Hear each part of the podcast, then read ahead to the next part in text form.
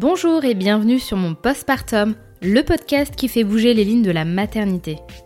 Je m'appelle Sarah, j'ai deux enfants de 5 et 2 ans. Et ces dernières années, plusieurs questions et réflexions ont traversé mon esprit à propos de mon rôle de mère. Pourquoi cela n'était pas inné et évident? Est-ce que c'était normal de se sentir seule D'avoir des sentiments ambivalents vis-à-vis de mon enfant? Pourquoi certaines personnes n'osent pas parler de leurs difficultés? Comment se fait-il que ces sujets ne sont pas davantage politisés? Et surtout, existe-t-il des solutions pour s'en sortir? J'ai coutume de dire que le postpartum est le premier chapitre de cette grande aventure parentale. Alors parlons-en. Ici, vous trouverez des témoignages sincères, touchants et bien souvent percutants. Il y aura également des professionnels avec qui nous pourrons comprendre certains aspects scientifiques, sociaux et politiques de la maternité. Enfin, j'espère qu'à travers cet espace, vous pourrez trouver du soutien, du réconfort et déculpabiliser. Pour soutenir mon postpartum, n'hésitez pas à mettre 5 étoiles sur vos applications d'écoute, à me laisser un commentaire et à le diffuser auprès de votre entourage. Je vous souhaite une très bonne écoute.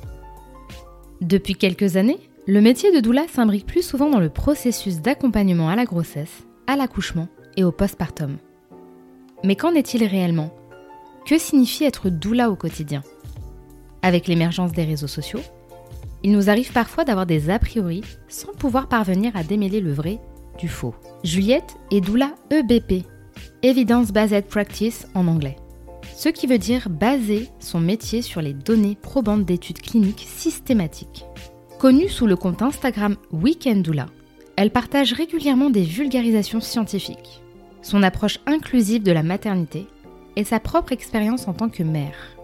Avec Juliette, on a parlé des limites et du possible dans le métier de doula, de la réalité précaire, de l'appropriation culturelle, des dérives dogmatiques qui entourent parfois le monde de la naissance mais aussi de la nécessité d'avoir une reconnaissance du métier et surtout de pouvoir accompagner au mieux les familles dans leur aventure parentale. Salut Juliette Salut Sarah Bah écoute, je suis contente de te revoir Mais oui, quelle retrouvaille euh, réjouissante Exactement Sauf que cette fois-ci, on va venir euh, parler de ton métier, mhm. euh, qui est... Doula Voilà. C'est un hors-série que j'attendais avec impatience. Et qui de mieux que toi pour en parler? En tout cas, selon mon point de vue, c'est très subjectif, bien entendu. Totalement subjectif. voilà, mais tu comprendras pourquoi je dis ça euh, par rapport aux questions. Mais avant de rentrer dans le vif du sujet, je vais te laisser te présenter. Alors, déjà, je suis très flattée hein, que, tu, que tu aies pensé à moi pour ce hors-série. C'est vraiment une super idée. Donc moi, c'est Juliette, je n'ai pas encore 30 ans, mais bientôt. Et euh, je suis doula depuis euh, environ un an et demi, donc euh, en région parisienne et aussi en visio. J'ai deux filles de moins de 3 ans et je suis mariée et en couple depuis 14 ans. Voilà. Pourquoi tu as voulu devenir doula? Qu'est-ce qui t'a attiré dans ce métier? Je pense que c'était à la base le nombre de, on va dire, de connaissances théoriques que j'ai eu besoin euh, d'aller chercher pendant ma première grossesse, mais très très vite, vraiment. C'était bon, une façon de m'approprier la chose, j'imagine, et euh, d'être en accord avec euh, une de mes grandes phrases dans la vie, à savoir le savoir, c'est le pouvoir, pour faire original. Et donc, c'est quelque chose, voilà, j'avais vraiment. Je, je, me retrouvais à, expliquer des, des, choses à plein de gens autour de moi, même quand c'était pas du tout le sujet. Et, et, et c'est un ami qui m'avait dit Mais toi tu vas finir doula. Et j'étais là, d'où quoi? Je ne savais pas du tout ce que c'était. Bon, je dis ça, on était en 2017-2018. Bah, c'était pas encore hyper. Euh, ça commençait, je crois. On est... Ça commençait à se faire connaître, mais c'était pas non plus le métier à laquelle tout le monde pense quand on est enceinte. Ou... Euh. Ah non, pas du tout. Et puis en fait, je connaissais des gens qui faisaient ça, mais je ne connaissais pas le terme. Il y avait aussi ce, voilà, le fait que ce soit estampillé doula, c'est pas un terme que je, que je maîtrisais en fait à ce moment-là. Et donc je, je m'étais renseignée et je fais ah cool et voilà. Et à partir de là quand même le ah cool, euh, il était resté dans un coin de ma tête. Bon évidemment j'ai eu un enfant, euh, j'étais en postpartum, puis j'ai repris mon travail qui était euh, professeur des écoles à mi-temps. Et ensuite, j'ai eu ma deuxième grossesse très rapprochée. Et j'ai compris qu'avec deux petites, je, enfin, j'avais décidé de, de me mettre en, disposition, en dispo et de pas, ne pas reprendre un poste.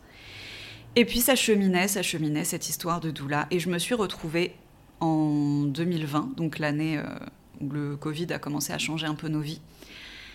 Alors que j'étais enceinte, je me suis retrouvée à quand même beaucoup soutenir d'autres femmes enceintes, euh, de... mais pas nécessairement de mon entourage proche. Ah, mais je, ouais, d'accord. des... il suffisait qu'il y ait une annonce de grossesse euh, sur Facebook et quelqu'un que j'avais pas vu depuis 10 ans, ben en fait, je sais pas pourquoi, on, on se mettait à parler, puis très vite la personne se confiait, puis très vite en fait, je prenais une place sans le savoir qui était déjà en fait une place de doula, Hmm. vraiment. T'avais déjà des aptitudes naturelles Ben, à l'accompagnement en fait. Oui, ça peut être, je, je- mais vraiment, c'est des gens avec qui on a, j'insiste, pas de contact, qui disent je suis complètement euh, bouleversée, je sors de mon cours de préparation à, la- à- à- à l'accouchement, là c'était sur l'allaitement, et, et moi j'ai vraiment pas envie d'allaiter, et, et j'ai j'ai l'impression que dans ce qu'ils disent, si je veux pas allaiter, c'est que j'aime pas mon enfant. Et moi j'étais là, je disais, mais n'importe quoi. Enfin, What the fuck? Mais quoi? Te- Comment ça? Et donc, très vite, c'était non, mais c'est tes choix en fait. Et en fait, ce- cette posture de la doula de défendre les choix de la personne sans jugement, d'être une écoute active et bienveillante, oui, je l'avais avant euh, d'entamer ma formation. D'accord, Voilà. ouais. Ça, c'est vraiment, voilà, c'est comme ça que j'ai commencé. Et du coup, euh, qu'est-ce qu'il faudrait faire comme euh, parcours euh, lambda pour devenir doula Voilà, quelqu'un se présente à toi, te dit j'ai envie d'être doula.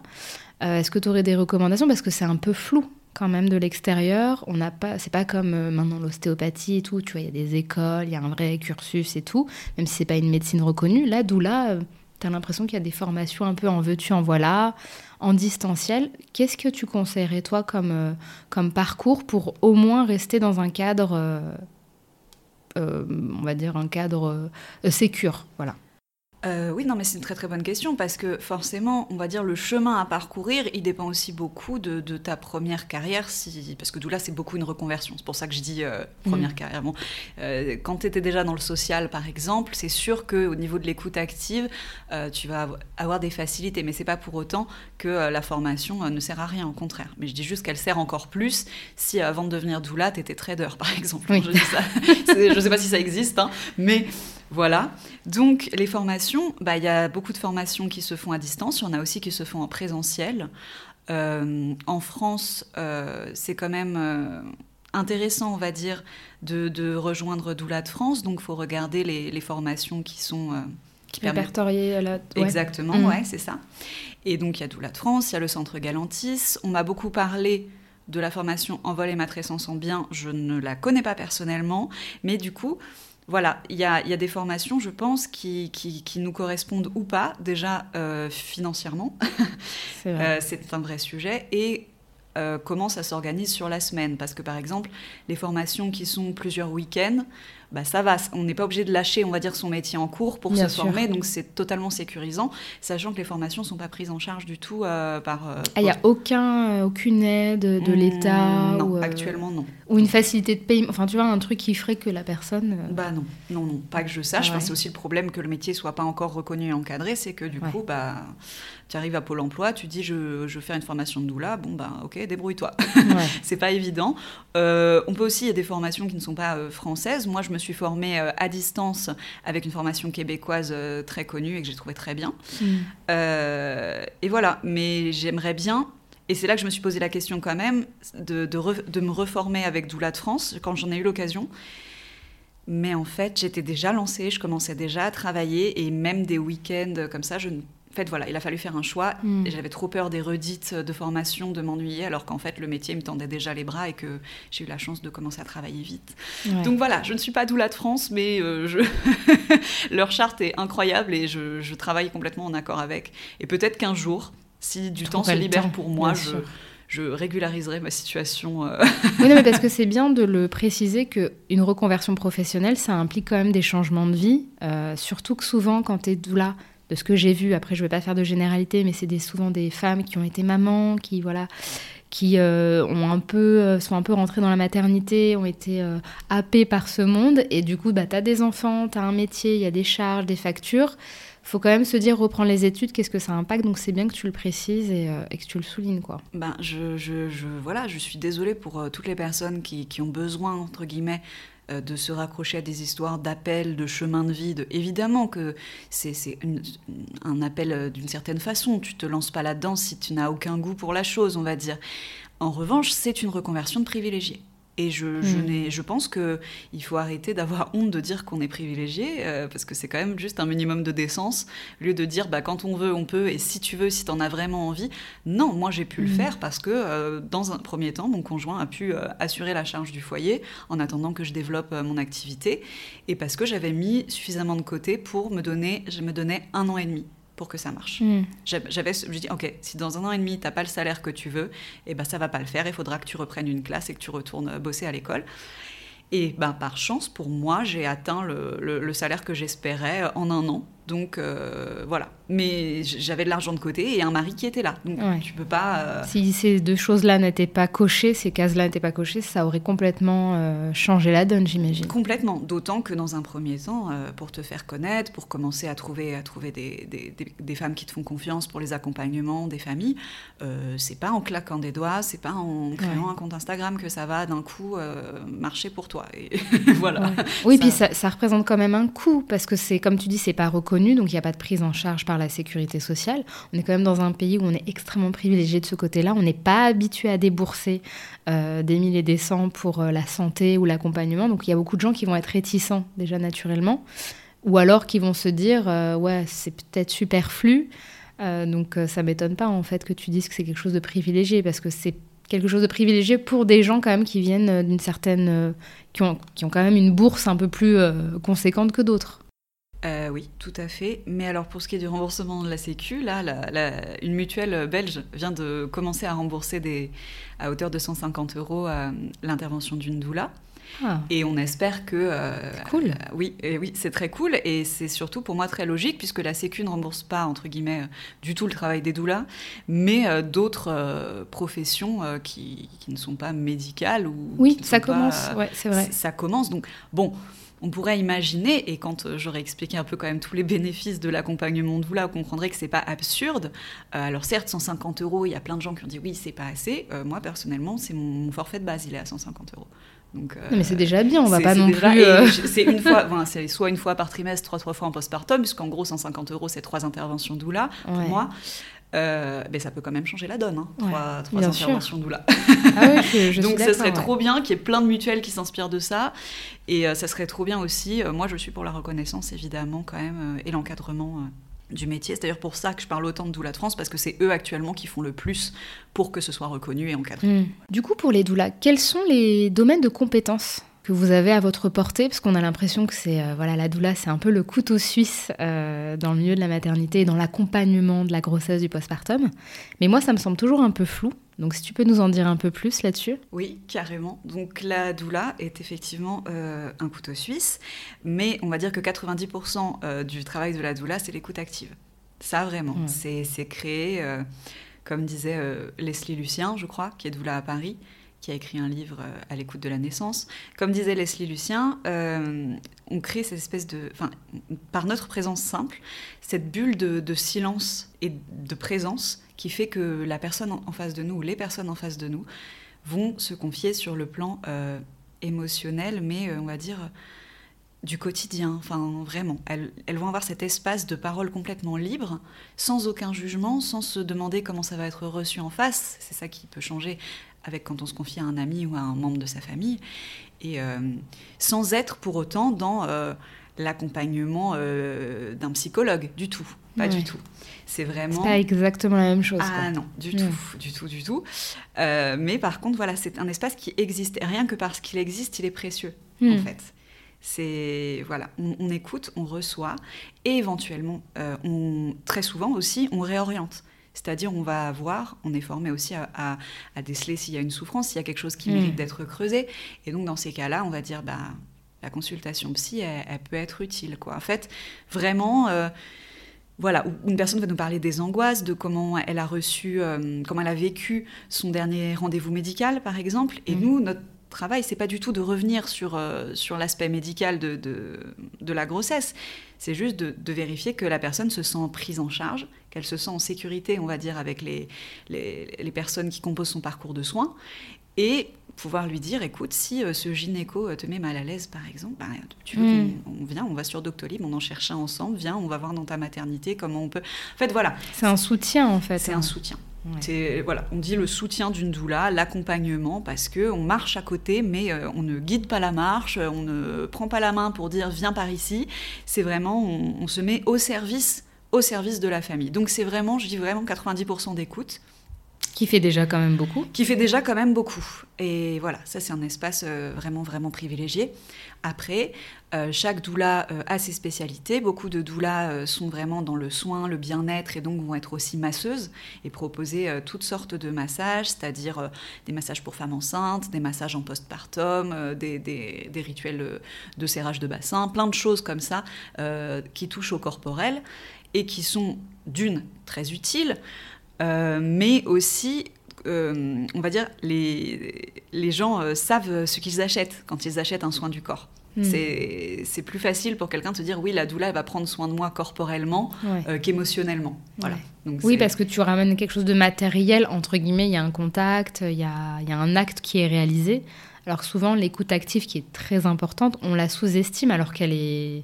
Enfin, sans l'écoute active, tu, tu, tu peux pas avancer, tu peux pas faire tes choix, tu peux pas surtout dans une période aussi charnière que la grossesse, la maternité, le postpartum, ça fait beaucoup en fait. C'est ça. Mais donc voilà, donc il y a aussi voilà Et toi, tu fais pas de massage Du tout.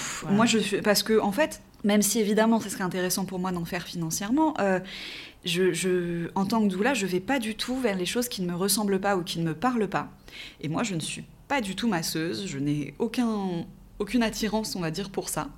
Donc je n'allais pas, entre guillemets, contrefaire qui je suis pour, euh, pour euh, des questions de marché. Encore une fois, euh, j'ai décidé, j'ai le privilège de me poser cette question et de me dire non, moi, euh, je, je ne vais pas toucher les personnes euh, dans un, dans un rapport de, de soins ou de massage. et donc, moi, j'ai un profil un peu, on va dire, comment, comment décrire ça? Moi, j'ai un peu, oui, moi, le couteau suisse, ça me va bien parce que, bah, évidemment, je peux être présente à l'accouchement, je peux être présente en postpartum. Euh, je passe mon temps à la poste pour les femmes que j'accompagne avec des colis pleins de bouquins, de, tisanes, de toutes sortes de choses euh, réconfortantes et voilà pour leur leur rappeler quand même qu'elles sont pas seules et, voilà une fois que je les connais un peu euh, faire des trucs qui leur font plaisir à elles personnellement. Et pour la visite en postpartum bah, il peut y avoir un allègement domestique aussi par la présence de la doula. Par exemple quand tu es doula et que tu viens en postpartum bah, tu vois ce qu'il y a à faire ce jour-là et, tu aides la maman à le faire. Ou alors tu lui prends le bébé le temps qu'elle fasse une course le temps qu'elle mm. prenne une douche. Euh, en fait, tu, tu, tu, vois en fonction de ses besoins sur le moment, quoi. Ben, toujours, en fait. Il n'y a pas une trame euh, définie. Jamais. Jamais, jamais. Ça, enfin, jamais pour moi. Il y a plusieurs... Euh, j'ai quelques questions à chaque fois que je rencontre une nouvelle famille. Euh, le premier, le la première prise de contact, elle est vraiment cruciale, elle est très très importante, parce que c'est là qu'on va balayer quels sont les besoins spécifiques de la famille. Est-ce que c'est plus du soutien émotionnel pendant la grossesse, en postpartum? Est-ce qu'ils veulent une présence à l'accouchement?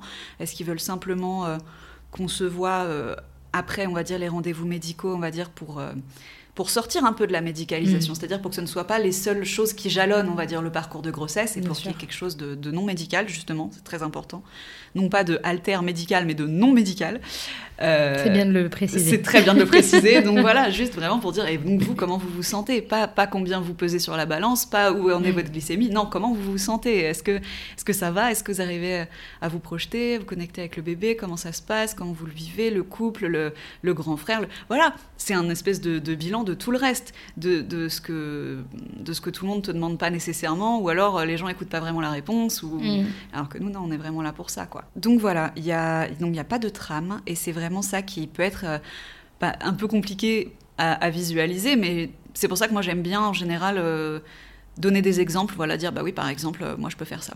Je peux faire ça. Mm. C'est de quoi, mais de quoi avez-vous besoin? Parce que je ne vais pas vous dire c'est de ça dont vous avez besoin et c'est ça que je vais vous apporter si jamais la personne, elle n'a pas du tout euh, conceptualisé le truc, si elle s'est pas dit, ah, euh, voilà. Donc c'est toujours amener, amener, amener les gens à parler et rarement, euh, rarement au final apporter des réponses. C'est-à-dire mmh. qu'on nous pose beaucoup de questions aussi. Et en général, les questions qu'on nous pose en tant que doula, on y répond par d'autres questions. D'accord. Pour les amener, eux, à les trouver. Exactement. c'est pour ça que vraiment la, la, la doula intervient très très peu au final on va dire, en, ramenant euh, sa science euh, sans, y avoir été invité. Et même quand on y est invité, euh, il y a moyen qu'on cherche plutôt à comprendre pourquoi la question nous a été posée plutôt qu'à y répondre. C'est intéressant ça. Parce que c'est vrai que, bon, on y reviendra un petit peu plus en détail, mais bah, la prochaine question à laquelle je pensais, ça tombe très bien, c'est justement quelles sont les limites à ne pas dépasser? Quand on est doula, qu'on exerce, qu'on est face à une famille, parce que tu me dis que c'est très intéressant, là tu dis qu'on te pose des questions parce qu'ils sont peut-être dans la crainte, dans, le flou, et ils attendent que tu leur... Euh, que tu les prennes par la main et que tu les guides, mais justement, c'est pas ton rôle. Quelles sont justement les limites à ne pas dépasser? Bah, alors les, limites euh, évidentes, c'est que déjà on ne, on ne prescrit rien. C'est-à-dire hmm. même une plante, en fait, on ne prescrit rien. Ah, vous n'êtes pas prescripteur, quoi. Et d'ailleurs, je crois qu'il y a que les médecins, en réalité. Et sages-femmes, et... Euh... Enfin, ceux qui sont reconnus... Euh, bah oui, non, mais il n'y a pas, en fait. Tu vois, psychiatre, médecin... Et même une huile essentielle, enfin, je veux parce que toujours les gens imaginent les choses à remèdes un peu naturels, les machins, mais même ça, tu n'y touches pas, en fait. Tu, tu, ne... Non, du tout. euh, moi, face à une... Une, une, femme que j'accompagne qui aurait des, des, nausées très très violentes, moi ça va plutôt être et euh, t'as essayé le pain azim ou euh, le... non mais vous voyez, on n'est pas vraiment dans... Non mais voilà, en fait, non, pas du tout. C'est juste que je vais explorer avec elle comment comment lui alléger en fait la vie, le quotidien avec ses nausées, mais, mais sans tomber dans la. Ouais, tu vas pas lui donner une ordonnance. Euh, non, ni dire ah vous a donné ça, ah mais non ça ça va pas, hein, c'est dangereux pour votre bébé. Mm. What? Donc bon, en fait vous comprendrez très vite qu'évidemment le fait de flirter avec l'exercice illégal de la médecine c'est pas possible. Et puis on n'est pas là pour ça, on a plein de choses à faire. Donc ça, je dirais que c'est une limite. Voilà. Évidemment, euh, ne, pas... Euh, ne pas se substituer à, la sage-femme ou ne pas tomber dans une, dans une dichotomie où on dit la sage-femme, c'est le côté médical euh, et, mécanique, et la doula, c'est le côté émotionnel. C'est faux. Les sages-femmes, elles font aussi de l'émotionnel. Mmh. Et on leur pique pas du tout leur place. C'est juste que les sages-femmes, même dans un monde idéal où euh, elles seraient moins débordées ou elles auraient des meilleures conditions de travail, bah, c'est pas elles qui vont euh, te plier ton linge pendant que tu fais la sieste en postpartum. Euh, voilà, c'est pas elles qui vont euh, t'accompagner si tu te sens un peu faible pour aller faire tes prises de sang. Voilà, c'est tout. C'est juste qu'on n'a pas du tout le même travail. Donc même si on est formé, on va dire, de façon théorique à la physiologie de la naissance, on va jamais nous mettre nos mains dans une dame. Ça, c'est ni faire une prise de sang à un nouveau-né, mm. alors que ça, ce sont des compétences euh, d'une sage-femme. Je dis ça pour clarifier parce que souvent les gens euh, entre sage-femme, doula, ils se disent oui, bon, bah. il y en a une qui a un diplôme et l'autre pas, mais c'est blanc bonnet, bonnet blanc. Euh, non, absolument pas, vraiment pas. Et ça n'a aucune vocation à l'être, ni intérêt pour les unes et pour les autres à ce que ces métiers soient confondus. Oui, parce qu'il y a des gens qui s'imaginent que la doula, c'est la version plus naturelle de la sage-femme. Enfin, moi, c'est ce que c'est l'impression que ça me donne, donc tu, me corriges si je me trompe. Et c'est intéressant parce qu'en off, on en a un petit peu discuté. Et tu me disais, il y a, certaines personnes qui disent Ah, ça serait bien que les doulas elles soient formées euh, au côté plus scientifique, médical. Et toi, tu me disais, mais non, en fait, chacun doit rester à sa place. La sage-femme, c'est la sage-femme, gynéco, c'est gynéco, doula, c'est doula. Pourquoi vouloir prendre le rôle des uns et des autres, en fait? Oui, alors ça, en même temps, c'est une réflexion que j'ai parce que moi, en plus d'être doula euh, voilà, dans la vie, euh, sur Instagram, je fais aussi de la vulgarisation scientifique. Mm. Euh, parce que j'ai été formée pour et parce que c'est quelque chose qui m'éclate. J'adore l'esprit critique, j'adore le doute, la zététique, c'est des choses qui m'intéressent. Et donc, c'est voilà, ça fait partie de qui je suis. Moi, sur Instagram, je m'amuse aussi, donc je fais de la, de la vulgarisation. Oui, chacun c'est son fun. Non, mais, non, mais ce que je veux dire, c'est que pour le coup, c'est pas quelque chose qui revient dans mes accompagnements doula. Dans mes accompagnements doula, je relis pas les analyses euh, des uns et des autres et je ne parle au final que très peu de sciences dures ou de sciences médicales. Mais du coup, j'ai cette image-là. Euh, et donc, les gens viennent me voir en disant Ah, mais au final, toi, euh, tu t'y connais super bien en sciences. et puis, du coup j'ai déjà eu des demandes, donc c'est des gens qui ne connaissent pas du tout ma posture et pas du tout euh, mes, combats, mais qui disent bah, au final, moi, je trouve pas de sage-femme pour faire un accouchement à domicile. Est-ce que ça, ça t'intéresse de, remplacer? Ben, pas mais Dans aucun monde, en fait. Genre. Et là, toi, là, tu fais quoi? Restez concentrés, les gens. Euh, c'est quoi votre problème? Jamais de la vie, jamais de la vie, je ferais ça. Et, et, et voilà, en fait. Euh, plus naturel, non, enfin, il n'y a pas. Il n'y a pas. Une sage-femme, c'est une sage-femme, une doula, c'est une doula. Oui, il n'y a aucun intérêt à vouloir confondre les deux, comme tu dis. Euh. Non, puisque tout le monde a sa place, notamment lors d'un accouchement, euh, d'un accouchement à domicile, en fait. La, sage-femme, évidemment, pour un accouchement à domicile, son expertise, elle est remplacée par, par rien. Évidemment, c'est toujours la femme qui accouche et elle est toujours, entre guillemets, seule dans son corps à accoucher. Mais ce que peut faire la sage-femme pour, pour sa sécurité et celle de son enfant, bah, ça, ça peut être remplacé par... Bah, par personne d'autre qui n'a pas le même niveau d'études et les mêmes compétences, en fait, tout simplement. Et donc la doula, dans un accouchement à domicile, ben, son, rôle, il est hyper intéressant aussi parce qu'elle connaît, elle connaît la famille, elle a passé du temps au sein du foyer, donc en général, elle connaît la maison ou le lieu où la mm. naissance va avoir lieu. Donc quand la sage-femme arrive et la, doula arrive en général juste, après, et eh ben, euh, elle peut euh, s'occuper euh, d'installer la, la, piscine s'il y a une piscine, d'apporter les serviettes et du coup, en fait, de ou même de faire des cafés. Hein, je dis des fois, c'est très bête, mais en fait, de s'occuper de tout ce que euh, le conjoint ou la conjointe pourrait faire pour, euh, pour installer. Euh, pour installer ou assister la sage-femme, bah là non, du coup le conjoint ou la conjointe, il va rester avec la femme qui est en train la personne qui est en train d'accoucher et être 100% dévoué à, la personne qui accouche, et toi, tu vas prendre tout, tout l'accessoire pour euh, préserver la bulle et, alléger, mmh. on va dire, ce qui se passe. Favoriser le cocon et, la venue au monde du, bébé, finalement. C'est ça, exactement. Voilà, donc si la sage-femme, elle te dit, bah, passez-moi euh, ça ou passez-moi une serviette, tu peux le faire, mais toi, en fait, tu, tu Tu vas pas pousser la sage-femme, ok, je m'occupe de tout. Euh. Ah, j'ose même pas imaginer. En fait, c'est juste vraiment, je trouve que quand ça m'est arrivé, vraiment, chacun trouve sa place tellement naturellement. Et, c'est juste un soulagement pour tout le monde, en fait. Mais même s'il y a des points, on va dire, de. Par exemple, s'il faut appuyer dans le dos de, pour soulager euh, les contractions, mais ça, c'est le conjoint, la conjointe qui va le faire, a priori, ou un membre de la famille. C'est pas nous, en fait. Mm. Nous, on était là en amont pour mettre. C'est possible de le faire, ça Ou. Euh, euh, je veux dire, dans, le cas où le conjoint, bah, tu as des conjoints qui peuvent être dépassés, pas bien, sidérés, tu vois, par la situation, parce que c'est un événement quand même particulier. Si la, la, la mère te le demande, euh, tu peux le faire, ça Oui, oui, Tu vois Bien sûr. Bien sûr. Mais c'est pas à toi de t'imposer. Ah Il faut que ce soit la demande du couple. Jamais. Ouais, ouais, ouais. C'est exactement ça. C'est exactement ça. Si on le sent, si on voit que euh, elle a besoin de ce rapprochement-là, si elle a besoin qu'on fasse un point de pression, qu'on le, tienne les bras, bah oui, ça va, ça va, ça va prendre sa place au final. Mais euh, la plupart du temps, mais que ce soit pour la doula et pour la sage-femme, si, si l'accouchement se déroule, on va dire voilà, sous les meilleurs auspices, on ne fait rien. Enfin, ni l'une ni l'autre. encore, nous, encore moins. Donc, on est. Euh, comme euh, j'ai une amie Doula qui dit toujours euh, on est les verseuses d'eau, et c'est vrai, on est les verseuses d'eau. On verse l'eau. Toute l'eau. L'eau dans la baignoire, l'eau dans les verres pour. Ouais, mais c'est déjà très bien. Et, et, c'est vraiment, voilà. Et justement, t'en parlais tout à l'heure, toi, tu as une approche un petit peu plus scientifique en dehors de tes prises en charge doula, parce que tu le dis, hein, tu lis pas d'analyse, tu commences pas à faire un cours euh, médical euh, aux gens que tu accompagnes, euh, mais tu officies pas mal sur Instagram avec le fameux Meat Cracker, où tu dégommes un petit peu, tu débunkes les idées reçues, parce qu'il y en a beaucoup. sur Instagram, sur l'accouchement, la physiologie, il y a beaucoup d'idées reçues qui peuvent mettre en déroute beaucoup de futures mères.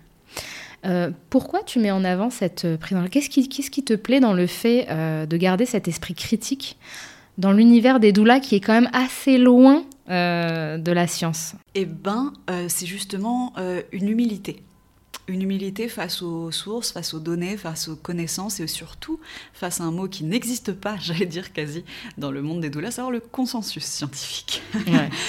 en gros, c'est moi ma place, elle n'est pas justement de dire oui, alors tout le monde vous dit ça, mais en fait la réalité c'est ça et personne n'en parle. Parce qu'en fait ça, et quel que soit le domaine, pour moi c'est un discours qui est dangereux. Et pour moi en fait l'esprit critique c'est notre meilleur allié. Et je le dis toujours dans les mythes crackers, le, le, but c'est pas que les gens boivent mes paroles ou se dire ah bah elle elle l'a dit donc c'est vrai. Non, puisque de toute façon mes posts ils sont toujours sourcés. Donc euh, hmm. voilà, si, quelqu'un euh, avait quelque chose à dire, il faudrait qu'il aille voir mes sources et qu'il dise ah bah t'as mal euh, interprété cette étude ou t'as mal compris ça. Et ça, c'est jamais, jamais arrivé. Même si, évidemment, forcément, il y, a des, il y a des points de friction et que je peux avoir des détracteurs ou Euh, sur les réseaux. Ce sont toujours des gens qui disent Oui, mais moi, j'ai vécu les choses différemment. Oui, mais ça ne je, je l'entends, c'est légitime, mais quel rapport avec euh, ce qu'on est en train de dire? Oui, parce que là, elle sort du consensus. Le consensus, c'est la, c'est, la majorité, quoi. Bah, oui, c'est, c'est, ça n'invalide pas en fait les, les, expériences personnelles, mais les expériences personnelles ne peuvent pas euh, faire office entre guillemets de vérité scientifique, ni, enfin voilà. Il y a aussi cette espèce d'idée que, que je combats aussi, que puisqu'il y a des études qui disent blanc et d'autres qui disent noir, c'est qu'au final, on ne sait pas. Ah bah non les gars, c'est pas comme ça que ça marche. Enfin, ça, c'est vraiment, euh, désolé, mais d'un point de vue intellectuel, c'est très... l'auto quoi. Ah oui, non mais c'est ah bah oui, mais comme il, y a, il suffit que quelqu'un dise le contraire pour que du coup le truc soit pas sûr. Mais non non, ça marche pas comme ça. Et puis toutes les études elles se valent pas. Et donc et tout le monde, voilà, tout le monde n'est pas formé ni apte à euh, comprendre et à débunker des études scientifiques. C'est pas à la portée de tous. C'est pas à la portée de tous et ça fait pas du tout partie de, des compétences des doulas puisqu'on en parlait. Moi, c'est quelque chose que j'ai développé avant et qui n'a rien à voir et c'est pour ça que j'ai envie de l'amener là parce que mais je l'amène là, euh, voilà, sur les réseaux. Euh, oui, voilà, c'est ça. Mais c'est intéressant quand même de produire ce genre de contenu qui détonne un peu avec ce qu'on voit habituellement, tu vois. Ben ouais, et je pense que c'est ce qui explique, j'imagine, qu'il n'y a pas trop de dualité sur mon compte et qu'il y a énormément de professionnels de la santé qui sont dans mes abonnés en fait euh, des, beaucoup de sages-femmes, euh, des médecins aussi, c'est parce qu'ils se sentent pas entre guillemets menacés, ils se sentent pas délégitimés aussi, et que du coup, bah, le dialogue est possible. Moi, j'en ai plein qui me disent ah mais euh, c'est cool, c'est une doula qui est pas anti-médecin. J'étais là, euh, oui, mais, mais je Tu vois, c'est horrible de se dire que c'est rentré dans, les, dans, les, dans, la tête des gens, en fait. C'est ça, alors que je suis pas du tout la seule à, travailler. Mais vraiment, on est, on est nombreuses, en fait, à travailler en équipe avec les médecins. J'ai envie de croire qu'on est plus nombreuses, mais je peux pas, je peux pas dire, je, je, m'y connais pas assez. Mais celles qu'on entend le plus et les voix qu'on entend le plus, ce sont forcément, euh, ce sont forcément celles qui, euh, qui mettent en garde contre le patriarcat médical, alors que pour moi, Dénoncer le patriarcat médical, c'est une chose. Euh, rejeter en bloc tout un système de, connaissances qui, qui, représente du pouvoir aussi pour les femmes, pour qu'elles soient respectées et qu'elles se l'approprient. Euh, dire non, mais regardez, avant, on accouchait dans les grottes et tout allait bien. Euh, non. Bon. comment. Enfin, en fait, juste encore une fois, pour moi, ça sent beaucoup le privilège quand même de, dire ça. Évidemment il y a un fantasme sur à l'époque comment ça se passait? Parce que dans les chiffres, c'était pas Enfin, petite anecdote, moi, mon père, il est né au fin fond d'une campagne en Turquie. Euh, dans les années 40, il me disait, l'accouchement, euh, les femmes mouraient quand même beaucoup. Mm. les bébés mouraient beaucoup, tu vois. Ben, ouais, là, j'ai suivi le voyage au Cameroun d'Anaïs, du coup. Euh, Anaïs, si tu passes par là. Voilà, qui, est venue chez toi aussi. Oui, voilà. Ben, Anaïs disait qu'elle discute avec les femmes et que vraiment, c'est pas anodin de tomber enceinte et de ne ah pas savoir quand tu ne bénéficies d'aucune anesthésie, en fait, si tu le souhaites. Enfin voilà, c'est toujours dangereux les, les, les, on va dire ce qu'on appelle des sophismes en fait, euh, c'est-à-dire l'appel à, à, soit à l'ancienneté. Alors en plus ça se contredit, c'est magique. Donc oui, on a toujours fait comme ça. L'appel à la nouveauté parfois. Oui, mais maintenant ça c'est la nouvelle méthode révolutionnaire de. Mm. Ok. L'appel à l'exotisme et tout, tout, tous les problèmes qui en découlent aussi. Bah, L'appropriation culturelle. L'appropriation culturelle, voilà. Puis le, le ouais, l'exotisation de, de, ça, et puis on pioche un peu ce qu'on veut, mais on sent réellement voir ce qui se passe réellement dans le pays ou la culture dite, quoi. Exactement, puis on, déforme tout, on change le sens, on respecte pas nécessairement les cultures. Donc moi, c'est vraiment la porte ouverte à, euh, voilà, en fait, rejeter euh, la science et euh, le consensus scientifique et tout simplement le doute. Parce que moi, c'est ça que je dis. Les gens disent, oui, mais les scientifiques, ils affirment c'est faux. En fait, il suffit de s'intéresser un petit peu au monde de la vulgarisation et, au médical pour voir le nombre de fois que les médecins disent on ne sait pas. Et en fait, c'est très mal accepté quand les professionnels de santé disent on ne sait pas. Parce que justement, nous, on, est, on va souvent chercher des réponses auprès d'eux. Oui, on attend d'eux qu'ils soient euh, fermes dans leurs propositions. Quoi. Et en fait, la science dit très, très souvent on ne sait pas. Alors que, on va dire, euh, et ça c'est pas que chez les doulas, les, personnes qui, qui, dérivent un peu dans les croyances ou les charlatans de tout poil, doutent extrêmement peu. Ils font douter de toi, mm. ils te font douter du système, mais eux, ils ne doutent pas. Ils disent on sait très bien que les femmes accouchent comme ceci, on sait très bien que ça, ça nuit. Il est évident que des études disent que, par contre, pour citer l'étude, il euh, faut se lever de bonheur, ça, il n'y a personne. Mais voilà, en gros, non, c'est que du dogme et ça ne doute de rien. Justement, en disant oui, mais alors il y a un tel qui pense comme si, donc en fait on ne sait pas. Ça, c'est pas du vrai doute scientifique. C'est juste noyer le poisson pour asseoir toi euh, ta toute puissance en disant ma voix vaut autant que celle des gens en face et en plus moi euh, j'ai pas de conflit d'intérêt de type big pharma. Donc vous comprendrez très vite que la théorie du complot n'est jamais bien loin. Euh, et en fait, voilà. Donc dans les reproches qu'on me fait extrêmement souvent, et euh, pour, pour, parler juste de, de, de, cette place, de cette position en fait que j'ai, c'est-à-dire d'être doula donc de la façon la plus, euh, là j'allais dire la plus classique qui soit, c'est-à-dire au sein Mm. des familles, et de faire de la vulgarisation, on dit mais euh, tu peux pas vraiment défendre les intérêts des femmes euh, puisque tu es une vendue du patriarcat médical, puisque tu, tu dis en gros not all doctors. C'est pas du tout ce que je dis, mais admettons. Pour moi, défendre euh, les femmes et les familles contre les violences gynécologiques et obstétricales, euh, le combat féministe de euh, libération de la parole, la condamnation des bourreaux et tout ça, c'est vraiment primordial. Ça fait extrêmement partie. C'est du bon moi. sens, en C'est du bon sens et puis surtout, voilà, je suis féministe assez radicale, donc vraiment pour moi c'est un combat. Mais la réponse à ce combat, ce n'est pas de priver les gens en le- le- leur faisant peur d'un accès aux soins euh, de qualité. Et surtout, elles confondent la problématique d'un médecin qui aurait pu avoir des débordements, et ça existe, hein, c'est une réalité, euh, avec ce que la science apporte. Exactement. C'est, tu confonds l'individu avec le système. Oui, mais le système, les violences, elles sont systémiques. Alors c'est Aussi, c'est là-dessus en fait. C'est dans cette vrai. brèche-là que. Ah mais oui. mais Qu'elles confondent, qu'elles mettent le flou un petit peu. euh, C'est autour ça. de tout ça, mais ouais. pour autant, dire, euh, soutenir, euh, de, dire oui, mais on peut pas se sentir dans sa bulle ou en sécurité en accouchant en structure à l'hôpital parce que la lumière, blabla, enfin toute les, Oui, la, oui. la rhétorique habituelle, on va dire. Euh, plutôt que de se dire peut-être que si cette femme elle a envie d'ac- d'accoucher euh, à l'hôpital, on va se battre pour qu'elle puisse accoucher dans un cocon à l'hôpital. Mm. Et ben non, ça va être non mais de toute façon elle ne peut pas et euh, c'est mieux l'accouchement à domicile. Oui, puis surtout, qu'est-ce qu'elle veut, cette femme-là, à la base? Il y a des femmes qui sont très à l'aise d'accoucher chez elles ou dans les salles nature et qui sont, voilà, Et il faut leur se choix. battre pour qu'elle puisse le faire et actuellement Voilà. c'est- très mal développé Voilà. en France, on est d'accord. Moi, j'ai rencontré des femmes, à contrario, qui sont très rassurées par l'aspect équipe médicale, péridurale, prise en charge, et c'est tout aussi euh, bien. En fait, c'est- tout aussi valable. C'est tout aussi valable, exactement. Et, et en tant que doula, ton rôle, ça sera jamais, moi je suis désolée, de dire à des femmes qui sont à l'aise Ah oui, mais t'as pas peur de? Hmm. Ah, mais. Ah oui, mais en fait, elle croit qu'elle fait le choix euh, éclairé et libre, mais elle a été tellement conditionnée qu'en fait, c'est pas un vrai choix. Qui es-tu? Pour qui te prends-tu? D'où sors-tu? Mm.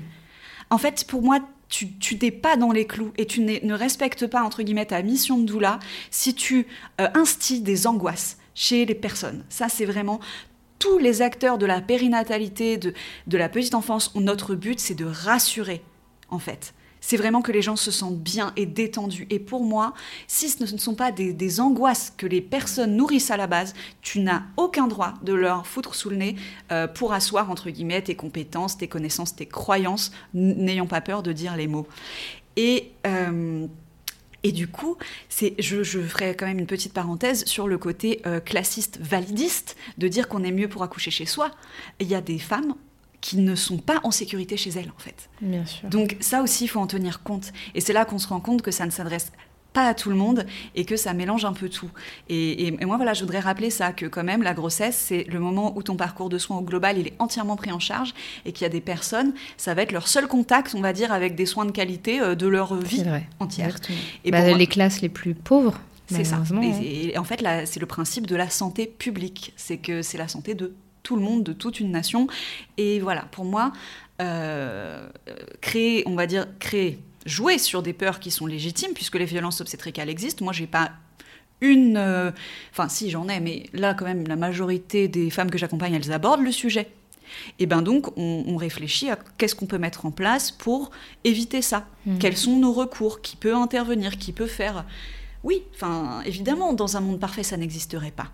Mais pour que ça n'existe pas, on continue de dénoncer, on continue de se Bien battre, sûr. on continue de voilà, on continue de. Enfin, il y a tellement de, so- de soignants aussi qui dénoncent leurs collègues qu'on peut pas euh, y aller les uns contre les autres.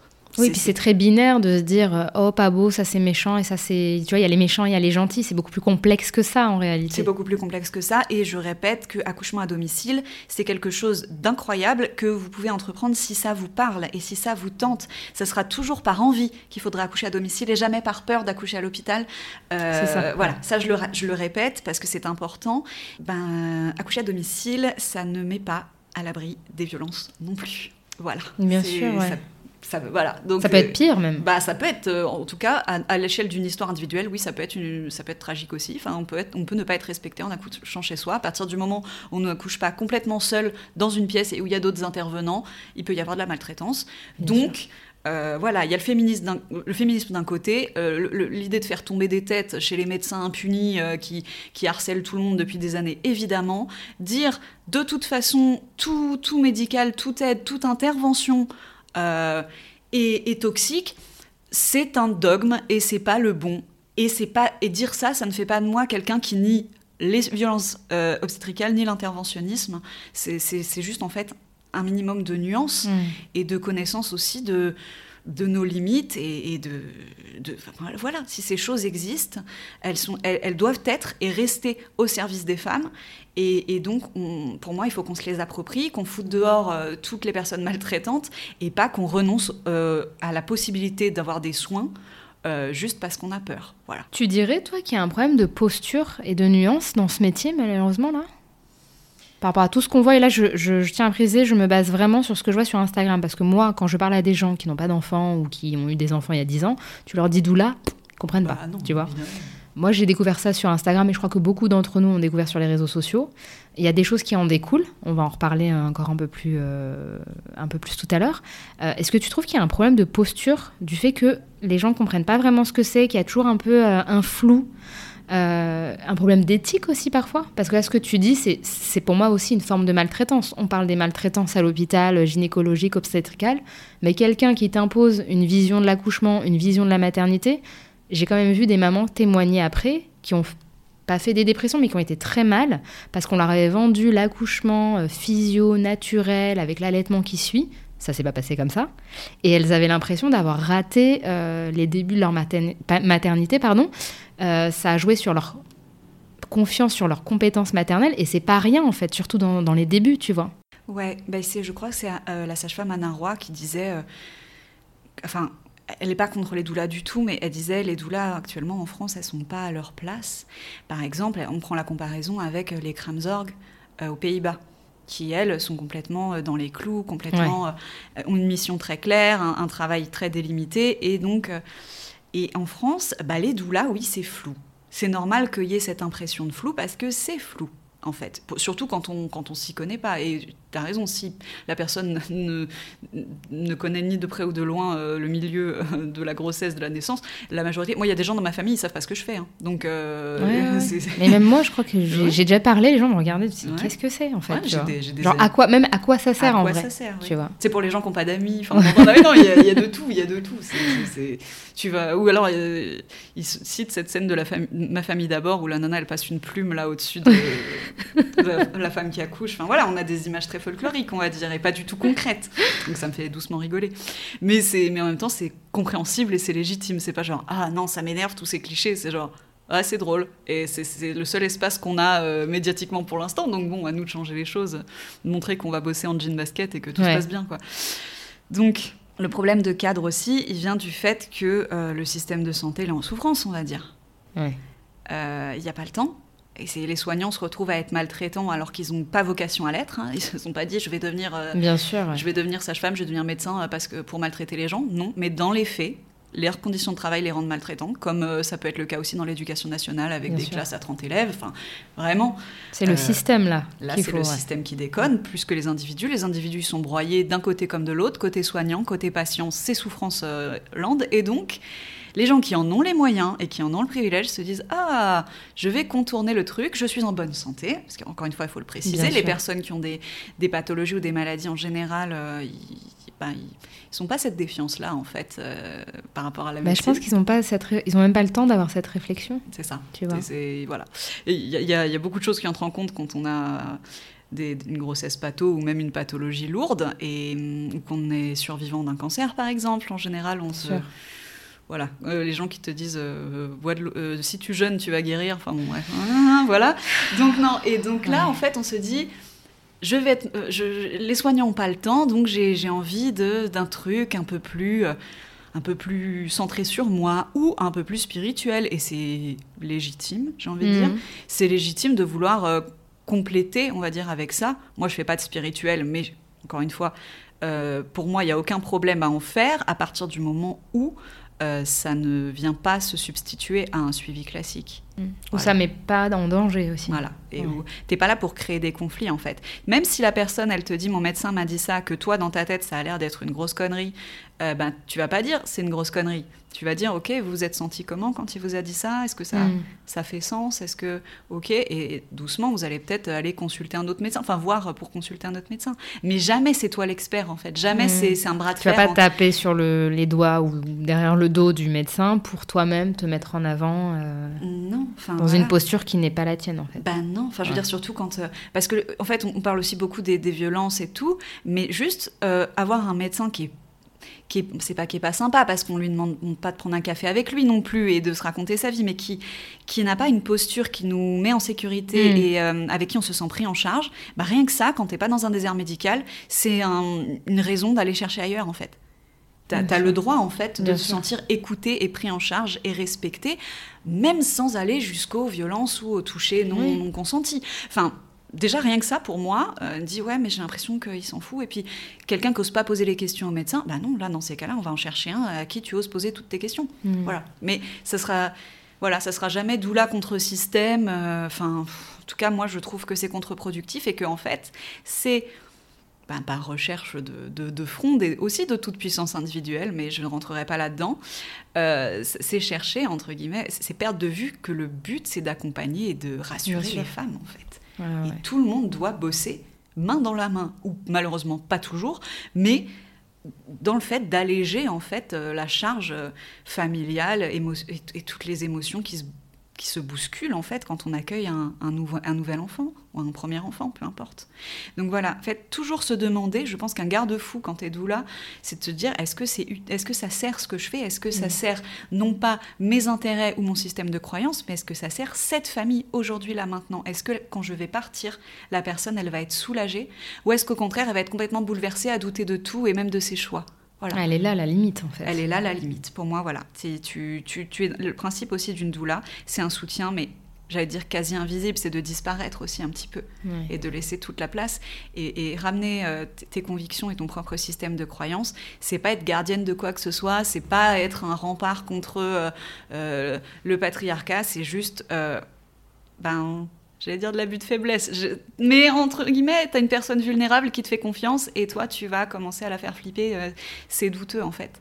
Et puis tu peux pas reprocher aux médecins de, euh, entre guillemets, j'allais dire gouverner par la peur, mais en gros d'asseoir leur... Euh, leur, leur, domination en faisant flipper avec les complications, si toi, tu fais flipper avec les VOG. En fait, si tout le monde arrêtait de faire flipper tout le monde, ça irait mm. quand même mieux, non? Enfin, je suis peut-être très idéaliste, mais moi, je trouve ça déplorable qu'on maintienne les femmes, on va dire, dans une forme de servitude en leur disant « Ah oui, mais si tu m'écoutes pas, il va t'arriver ça quand t'es médecin ». Mais toi, tu fais de l'auto. Ouais, les deux ne, fait pas la même chose que ce que tu reproches. Enfin, mm. c'est sur la même ligne, mais à l'opposé. Oui, après, elles se défendent en disant oui, mais l'autre mm. côté, c'est systémique et nous, on veut le bien. Bah oui, mais euh, l'enfer est pavé de bonnes intentions. Qu'est-ce que vous voulez que je vous dise? Et puis voilà, encore une fois, le système, il faut le combattre parce que la majorité des médecins, même, même les maltraitants, ils sont pas devenus médecins en se disant on va être maltraitant.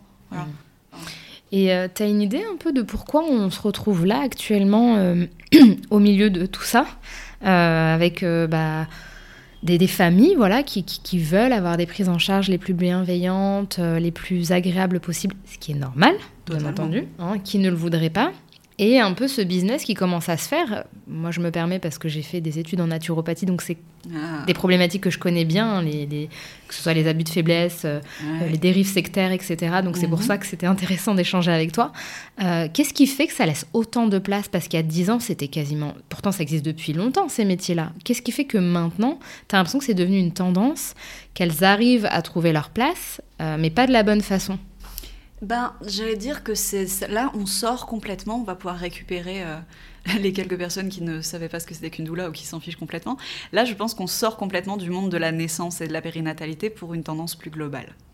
Mmh. Euh, je ne sais pas, je ne sais pas si vous avez remarqué, mais euh, maintenant, même à la Fnac, il y a des, têtes de gondole avec des tarots, avec des, des pierres, et c'est devenu complètement normal. Ok. Alors si c'est une mode, si c'est, une, c'est un esthétique, si c'est simplement euh, des petites croyances, on va dire, entre guillemets, inoffensives, qui adoucissent la vie, qui te changent les idées dans un quotidien un peu pourri. Je veux dire, là, on traverse quand même des crises écologiques, politiques, euh, géopolitiques. Enfin, c'est très compliqué. C'est normal de vouloir s'évader, c'est normal d'avoir l'impression, entre guillemets, que les pouvoirs en place ont échoué. Et, et voilà, il ne s'agit pas de remettre ça en question. Il s'agit de se demander euh, à qui tu confies ta vie, à qui tu confies tes choix de vie. Pour moi, mm. c'est absolument ok de te faire ton tirage de tarot si ça te plaît, si ça t'apaise, même si tu y crois, pourquoi pas. Pour prendre des décisions très importantes ou pour ta santé, peut-être pas. Peut-être pas. Si je, je suis présente à un accouchement, je ne me vois pas. à titre personnel, je ne tire pas les cartes, mais parce que ça fait pas du tout partie de ma culture. Hein, mais encore une fois, chacun fait comme il veut. Je me vois pas dire bon, alors euh, là, J'aimerais bien savoir si du coup le bébé va se retourner et qu'il va plus être en siège. Je vais tirer les cartes. Euh, quoi? Enfin, euh, pardon? Ou est-ce que Mercure est rétrograde? Oui, voilà, non, mais en fait, il n'y a aucun problème, hein, parce qu'en plus, moi, l'astrologie, c'est un truc que j'aime bien, enfin, c'est pas quelque chose dont Oui, mais tu vas pas te baser sur ça pour. Qu'est-ce que ça vient foutre, même au travail Mais en fait, dans n'importe quel taf, je trouve que ça n'aurait pas sa place. Alors pourquoi? Dans le monde de la naissance, ça. Dans le monde de la naissance ou du développement personnel, ou de... c'est des choses, voilà, les gens se disent non, mais parce que il y a cet argument d'être ouvert et éveillé. Bah ouais, mais en même temps, c'est un... comment tu veux débattre en fait aussi dans ces conditions? Toi, tu dis un truc, on dit, t'as envie de toute façon ne l'écouter pas. Elle n'est pas assez éveillée. Ah d'accord. Bon bah salut alors. Non mais parce que tu peux pas aller plus loin quand c'est ça les arguments en face. Je dirais juste que à vouloir se connecter à tout, à vouloir s'éveiller à tout prix et à regarder de haut les gens qui, selon nos critères, ne le sont pas, euh, on se rend pas compte qu'on s'enferme quoi. Oui, puis surtout que ça les dessert dans le fond. Mm. à part leur individualité, leur ego et tout, euh, elles auraient, elles et ils, je sais pas s'il y a des doulas. Euh, il y en a, hein, très peu. Très peu. Euh, bah, ça dessert ces, ces, professionnels en fait, parce que vous auriez tout intérêt à avoir une reconnaissance du métier, parce qu'il y aurait des prises en charge, parce que les salaires augmenteraient forcément, et tu vois, ça ferait effet boule de neige, mais dans le positif en fait. Ouais, mais moi je suis assez d'accord que le folklore, entre guillemets, il ne nous rend pas nécessairement service, mais pour toute une autre partie euh, des doulas, c'est pas le cas en fait. Pour elle, c'est une vraie carte de visite.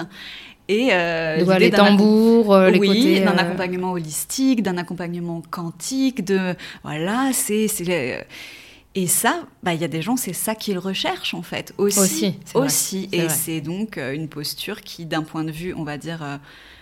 probablement spirituel pour celles qui y croient vraiment et d'un point de vue financier, c'est un positionnement qui se défend. Parce qu'il y a une demande. Parce qu'il y a une demande. Et parce que euh, y a justement euh, se, cacher, entre guillemets, se cacher. S'appuyer euh, sur tous ces artefacts, ça permet de combler justement le fait qu'une doula, on ne sait pas vraiment ce que ça fait. Alors que là, bah, on a des points d'appui concrets. En se disant, ah oui, parce qu'on a toutes les images du folklore.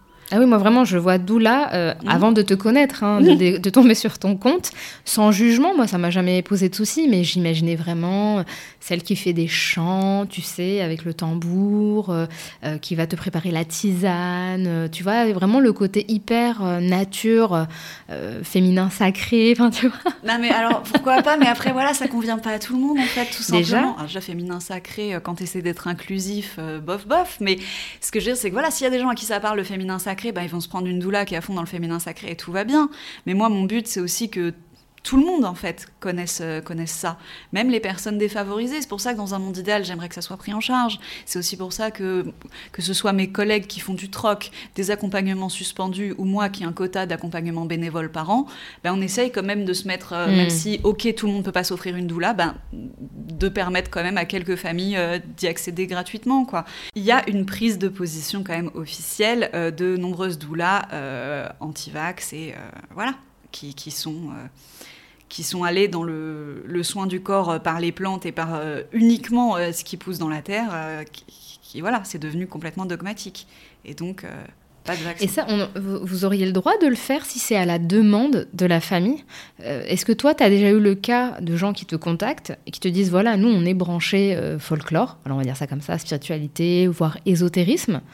Vous avez le droit de leur donner ça ou non? Là, vous sortez d'un cadre légal. Alors, vu que c'est flou, tu vois, c'est ça. Eh ben, en fait, pour ce qui est, je, vraiment pour ce qui est des plantes et autres, euh, c'est clairement pas possible. Enfin, parce que on est euh, dans, c'est de la pharmaco. Enfin, c'est pas. Voilà. Et ça agit. Par contre, moi, si j'ai une famille qui est à fond dans les tarots et dans les trucs comme ça, pourquoi pas en fait Si c'est tirer hmm. des cartes, en fait. Si t'es pas du tout dans le soin, dans le médical, oui. En fait, pour moi, justement, être doula, c'est ça. C'est aussi te mettre au service du système de croyance. En fait, c'est par exemple si j'organise une cérémonie de grossesse pour une femme enceinte où elle est entourée des, personnes de sa famille. Euh, pour ce qui est de mettre en place et de choisir les rituels, je vais pas ramener avec mes rituels euh, et mon appropriation culturelle euh, sous le bras. Parce que bah, même si on me le demande, moi, ça m'ennuie. Par contre, si ça fait partie de la culture de la famille, si j'accompagne si j'accompagne une femme maghrébine et que à cette cérémonie-là, il est question de faire du henné, bien sûr qu'on va faire du henné déjà parce que voilà, mais moi je me vois pas ramener du aîné hmm. chez une famille complètement blanche. Toi tu t'adaptes quoi. Euh, bah ouais. en fait, et ça marche pour tout.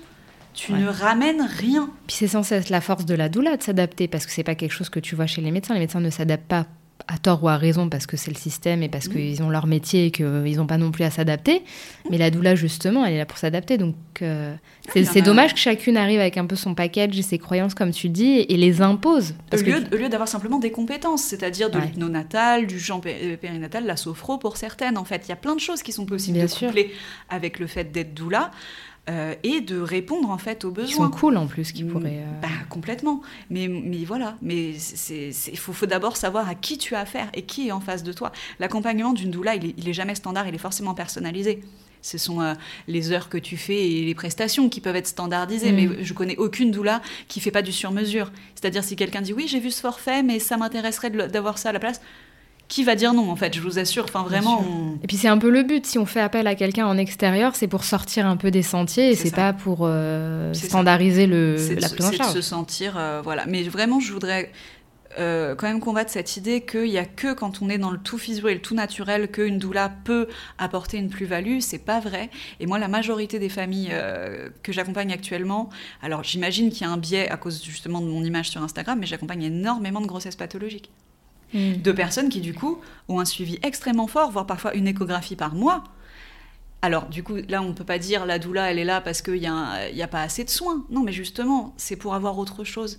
C'est parce que tu peux avoir une grossesse très suivie et euh, avoir du diabète gesta et, faire ta dextro, mais le plus sérieusement du monde, et avoir envie de, entre guillemets, d'enchanter ta grossesse autrement. Bien sûr. D'avoir quelque chose qui, qui émotionnellement est, est, doux, lumineux et qui vraiment te sort un peu la tête de toutes ces contraintes médicales. Puis l'un n'empêche pas l'autre. Et l'un n'empêche pas l'autre. Moi, je vais pas dire, ah, dis donc, quand même, il vous a prescrit 6 dextro, je trouve que 4, ça serait mieux.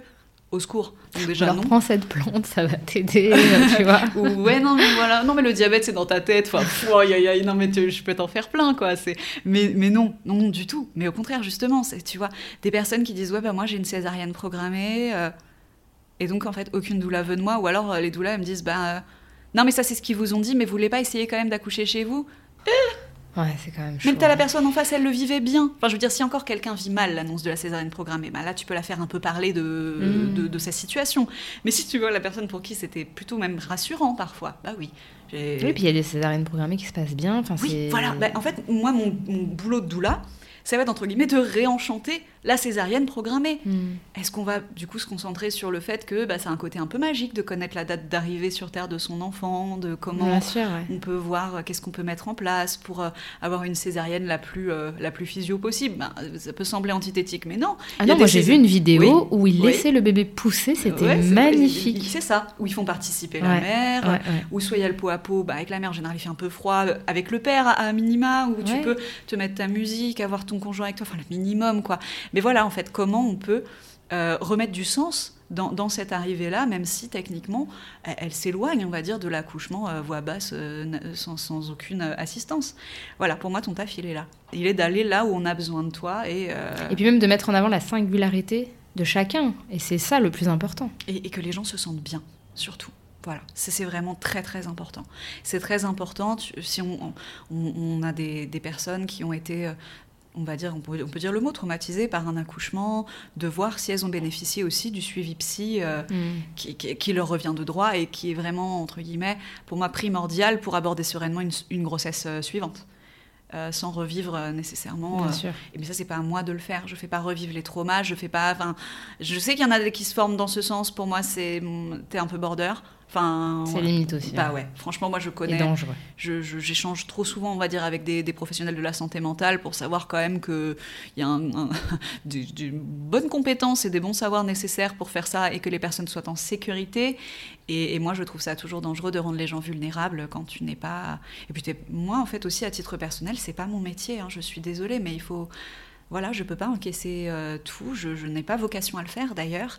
Et c'est un. Et, et moi, mon, ma satisfaction, elle est quand une femme me dit merci, euh, tu m'as, tu m'as poussé à consulter. euh, parce que je me disais que j'étais pas légitime et en fait j'ai Mm. parlé avec toi je me suis dit ouais quand même j'ai peut-être des choses à en dire et du coup maintenant je suis suivie par un psy mais extraordinaire mais pour moi Ah voilà là ta gratitude elle vient de là pas d'être le, le sauveur de, de qui que ce soit Ouais. Il y a Ça- un problème au niveau de ça aussi. moi je pense qu'il y a un problème au niveau de ça je pense que c'est pas absurde de le dire et Le Messie qui arrive. Et mais doula, ouais. si on reprend l'étymologie, ça veut dire esclave en fait.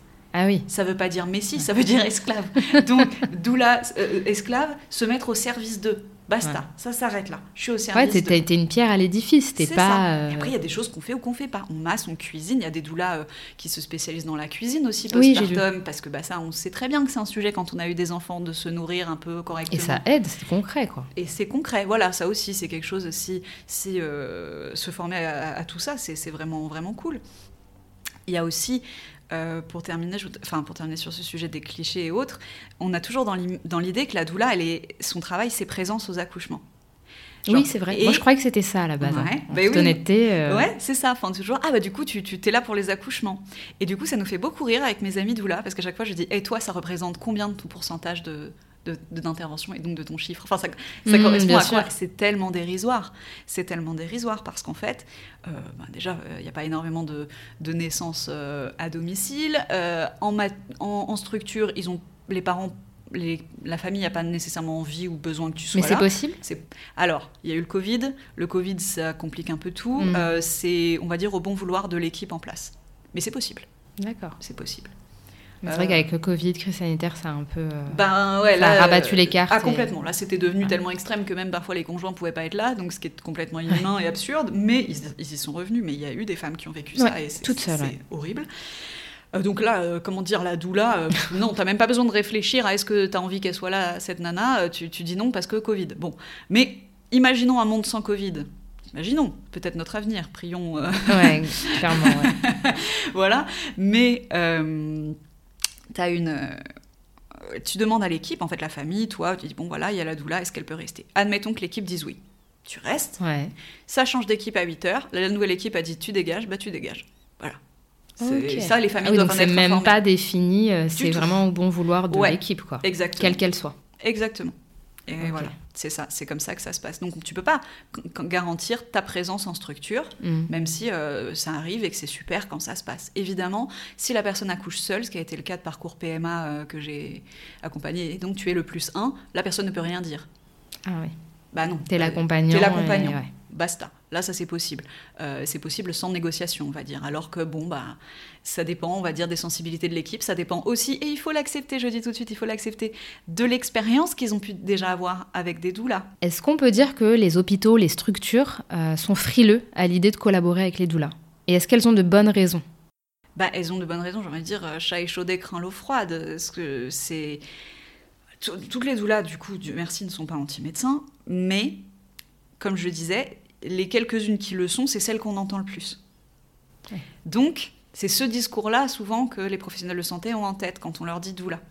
Ils disent quelqu'un qui Ils va ont les une idée reçue. en fait, quelqu'un qui va les empêcher de bosser. Et ils bossent déjà dans des conditions si difficiles qu'en fait, si tu arrives à leur faire comprendre que tu, non seulement tu vas pas les empêcher de bosser, mais qu'en plus tu vas les soulager euh, d'une partie du, du- du taf, notamment l'accompagnement émotionnel, je veux dire, euh, qui va pouvoir aider euh, une femme plus facilement, on va dire, à, à gérer l'absence de péridurale.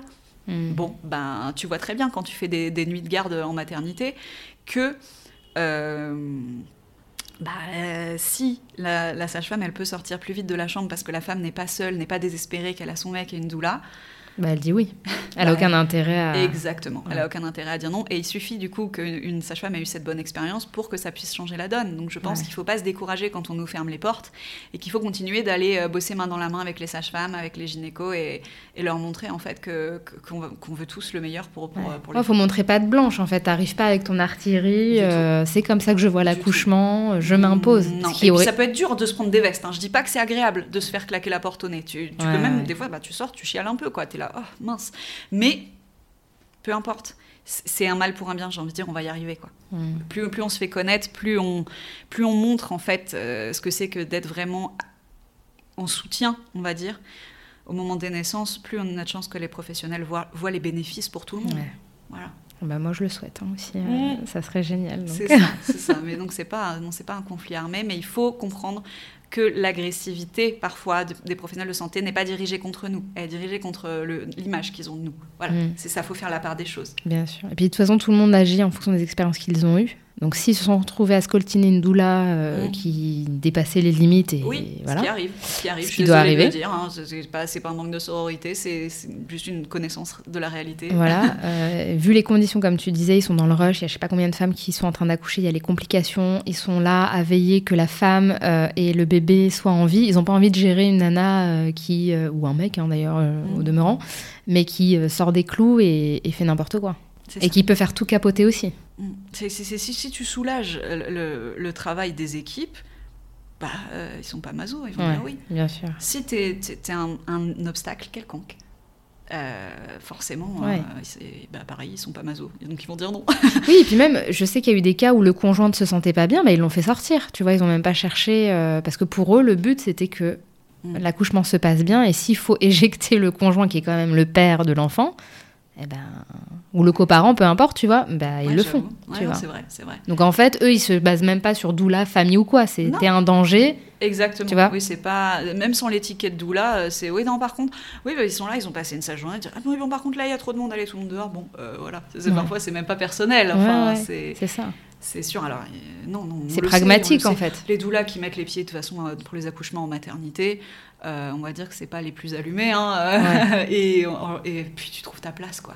Il n'y a Ouais. pas de j'ai jamais entendu d'histoire de, de doulas qui en viennent aux mains avec les médecins ou de choses comme ça. Enfin, faut être Non, ça, c'est un fantasme. c'est un fantasme, voilà, ou qui dit non, ah, attendez là, vous lui avez demandé avant de. Non, enfin, oh là là là, Ouais, non, ouais. non, à ce moment-là, t'es dans l'action en fait. Et t'as Ouais. pas le loisir de ramener tes petites convictions, de faire la guéguerre. Non, t'es vraiment, vraiment au service de la femme. Il faut toujours se le rappeler. T'es pas à ton propre service ni à suite de tes convictions. En fait, en choisissant ces carrières-là de soins, quelle que soit le, la place où tu te situes, euh, c'est-à-dire médecin, euh, infirmière, sage-femme, voilà. Bon, à partir de là, tu choisis quand même d'être au service des gens, de, de les soulager. Et donc, euh, tu- forcément, ton ego, euh, il disparaît un peu, quoi. Au moins sur ton, tes heures de travail. Après, tu fais ce que tu veux, le reste Oui, bah oui. Mais voilà. Et pour clôturer, j'aimerais euh, te demander, est-ce que tu as des recommandations pour les familles, les couples qui souhaiteraient faire appel à une doula, mais qui sont un petit peu euh, voilà, sur leur réserve par rapport à tout ce qu'on a mis en avant au cours de cette discussion Comment est-ce qu'ils pourraient faire leur choix de façon éclairée Alors, bah, pour moi, déjà, la première prise de contact, euh, elle est quand même nécessaire euh, pour voir si ça colle, en fait, mais d'un côté comme de l'autre. Parce qu'évidemment, chaque famille euh, choisit sa doula, mais chaque doula choisit aussi sa famille, dans le Mhm. sens où, moi, à titre personnel, si je vois que c'est moi qui vais pas être à l'aise ou que ça va pas coller, euh, bah moi j'ai pas j'ai pas fait de serment en fait donc Mm, bien sûr. T'es pas dans l'obligation de... je suis pas du tout dans l'obligation de me mettre dans une situation qui. euh, voilà, après, j'ai peut-être une obligation morale, et puis je parle pas d'un petit désaccord, je parle vraiment, je sais pas, d'un désaccord majeur. Mm. Euh, voilà, d'accompagner, je sais pas, j'ai n'importe quoi, une famille qui est ouvertement homophobe, qui est ouvertement intolérante, euh, euh, raciste, que sais-je, enfin quelque chose qui vraiment va me heurter moi, je suis pas maso je, aussi, je vais pas. Mm. Bon, parce que je peux me le permettre, voilà, moi je, je suis pas dans le soin, donc c'est aussi. Bien sûr, oui. Écoute, on n'a pas beaucoup de privilèges, on n'a aucune Non, mais c'est sécurité vrai, il faut, il faut le dire, un soignant est obligé. Un soignant est obligé. Ah oui. Il y a donc, même euh, pas. Alors, il va être euh, maltraitant, on peut dire tout ce qu'on veut, mais il est obligé de soigner. J'accompagne toutes les familles, quelle que soit leur vie, leur niveau de vie, le truc. Oui, sauf si vraiment ça me violente trop, sauf si c'est trop violent en fait. Parce que si c'est trop violent, je pourrais pas bosser correctement, tout Bien simplement. Donc c'est bénéf pour personne. Et voilà. Bon, en général, ça n'arrive jamais. C'est pour ça que je prends cet exemple, parce que en général, les gens qui font appel à des doulas, elles sont un peu, euh, un peu open-minded et un peu. Mhm. euh, voilà. Donc, euh, je prends un exemple très extrême pour dire quelque chose qui vraiment me, me mettrait en dehors de- d'une zone de safe et de confort pour moi, bah, ça serait ça, quoi. C'est- Donc, euh, je conseille, ben, il y a l'annuaire doula qui existe maintenant, qui recense un peu les doulas et qui, comme la liste des compétences des doulas, voilà, on voit tout de suite si la doula est plutôt ésotérique, plutôt EBP, enfin, on voit très très Mm. vite. Et donc, on peut aller par région euh, voir un peu Faire ce qui son se fait. choix, ouais. Voilà, donc ça c'est un outil qui existe.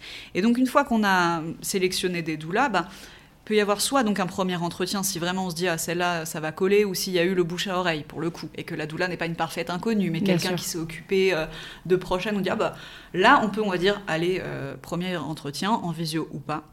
Et donc euh, évidemment ben oui l'entretien il est parfois certaines le font gratuitement la majorité quand même. Bon ben, tu prends une heure et demie deux heures avec une famille donc c'est logique que tu sois rémunéré mais ça t'engage à rien, en revanche. Euh, Ça n'engage pas la famille à, faire, à poursuivre le suivi. du tout. Même si tout s'est très bien passé d'ailleurs. Même si tout s'est très bien passé, que le feeling est passé, que tu dis bah non finalement non. Justement, je dirais que le premier entretien, il est aussi pour faire la part des choses, de tes besoins, de tes envies, et est-ce que ça va, euh, ça va trouver sa place dans, dans ton quotidien euh, de faire appel à la doula. Donc il y a ça. Et sinon, si vraiment avant même ce premier entretien, tu es un peu frileux, euh, moi ce que je propose souvent, c'est qu'on s'appelle au téléphone. Hmm. Comme ça, il y a voilà, déjà un premier contact, la voix, voir comment ça se passe et décider si du coup, oui ou non, on se voit. Euh, voilà. Et je précise aussi qu'il peut être intéressant de ne pas attendre la grossesse pour prendre contact avec euh, des, des doulas. Moi, j'avais euh, à un moment donné sur mes entretiens uniques, c'est-à-dire les, les, les petits entretiens sporadiques, pas dans, Mhm. dans un forfait d'accompagnement, d'avoir plus de 50% de personnes qui n'étaient pas enceintes Ouais. qui simplement balisait en fait, euh, posait des jalons pour une grossesse future, qu'est-ce qui était possible en termes d'accompagnement, ou parlait tout simplement de, des angoisses, de la question liée au fait d'avoir un deuxième enfant, ou euh, qui suivait une fausse couche ou euh, Ouais. quelque chose comme ça en fait. Voilà. Faut, faut casser aussi cette image de la, la doula égale naissance, Ouais, égale papillon dans les yeux. On est formé aussi pour quand ça va pas toujours très bien et pour écouter toujours hors contexte psy, les, les questions et, et les, Ouais.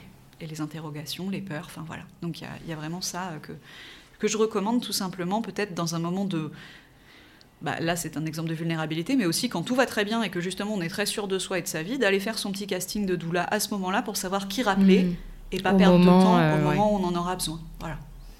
Et du côté des doulas, alors, qu'est-ce que tu recommanderais pour euh, exercer ce métier ben, correctement, avec une certaine éthique, une certaine humilité et, euh, et démêler le vrai du faux Parce que peut-être que certaines personnes s'imaginent qu'une fois doula, bah, ça va être la carrière de leur vie, elles vont bien gagner leur vie, puis elles vont être alignées avec des convictions et tout. Qu'est-ce que tu dirais, toi, voilà, à une personne qui a envie de s'engager vers cette voie-là et qui pourrait peut-être dériver? Bah, je, je, je conseillerais déjà, déjà comme toutes les recommandations, pourquoi est-ce que on se lance là-dedans Il y a, il y a un biais hein, euh, assez remarquable quand même, qui est que beaucoup de personnes se lancent, euh, moi y compris d'ailleurs, Mhm. je vais pas me mettre, je me mets pas à côté. Euh, beaucoup de personnes se lancent là-dedans, donc après avoir eu des enfants, voire en postpartum immédiat. Moi, je me suis formée, j'étais enceinte. Bon, euh, et donc, il faut vraiment avoir à l'idée que quand tu vas te former, tu vas devoir laisser de côté ton expérience personnelle, ton vécu personnel et te concentrer purement sur les services et comment tu vas, Hmm. toi, soutenir des gens. Et tu vas t'oublier. Donc si en fait c'est encore à vif pour toi, si tu es encore un peu dans ta dépression du postpartum ou en train de gérer ton trauma d'un accouchement euh, avec violence, peut-être que tu vas pas être au max de, de, de tes capacités de- d'empathie et d'accompagnement. Et, et le but, c'est pas que tu sois en difficulté, ni que tu mettes des gens en difficulté Bien parce que tu es en difficulté. Donc, je dirais vraiment s'assurer que c'est le bon moment déjà pour toi. Ensuite, s'assurer que c'est le bon moment financièrement. Pourquoi? Ça veut pas dire, oui, bah du coup, il y a que les gens riches qui peuvent devenir doula. Ça veut dire que si tu es insecure, tu pourras pas bosser dans de bonnes conditions. Si tu es, si t'es vraiment aux abois, euh, tu vas proposer tes services, euh, tu vas être peut-être un peu trop, un peu trop incisif, tu vas être peut-être un peu trop dans une démarche commerciale. Je connais aucune famille à qui ça fait envie. Euh, pour ces sujets-là. Il y a des professions peut-être que ça marche mieux, d'où là, non. On a les gens vraiment l'impression, ont vraiment envie que tu tombes du ciel euh, aussi euh, pour venir les accompagner et de sentir que, que ta, vie existe aussi en dehors d'eux et que tu n'as pas besoin de cet accompagnement pour remplir ton frigo. C'est bête, hein, mais c'est pareil. Bien sûr, mais ça fait envie à personne, hein, bah, voilà, quel que soit le métier. Et malheureusement, ben, si c'est ton cas, ça va se sentir où au bout d'un moment, tu vas être un peu tendu quand, quand un accompagnement se fait pas, et alors que ça arrive très souvent, quoi. Et que c'est pas contre toi. Donc moi, je dirais être à l'aise, c'est avant tout pour soi et pour bosser correctement. Au-delà du fait que bah, la sécurité financière, euh, c'est pas un luxe, quoi. C'est juste vraiment pour avoir une vie décente, surtout quand t'es maman. Bon, ben. Voilà. Donc tu checkes l'argent, tu checkes ton état à toi, prends ta température euh, mentale et où t'en es dans ta vie. Et ensuite, bah, tu cherches des gens euh, qui t'inspirent, avec qui échanger, des formations qui correspondent à tes attentes et à tes valeurs, donc plus dans la spiritualité si c'est ce qui t'attire, mais en gardant à l'idée que c'est un système de croyance et que tu ne vas pas donc débarquer chez les gens en leur apprenant la vérité vraie que tout le monde leur cache toujours. Voilà. Mais il n'y a pas de souci, ou vraiment te dire, voilà, je vais apprendre l'écoute active, je vais apprendre euh, euh, les rituels de serrage, pourquoi pas, je vais apprendre l'accompagnement, je vais me former au deuil périnatal. En fait, tu vas vers ce qui t'attire. Hmm. Il y a des doulas qui sont plus axés euh, petite enfance et soins du, du, nouveau-né aussi.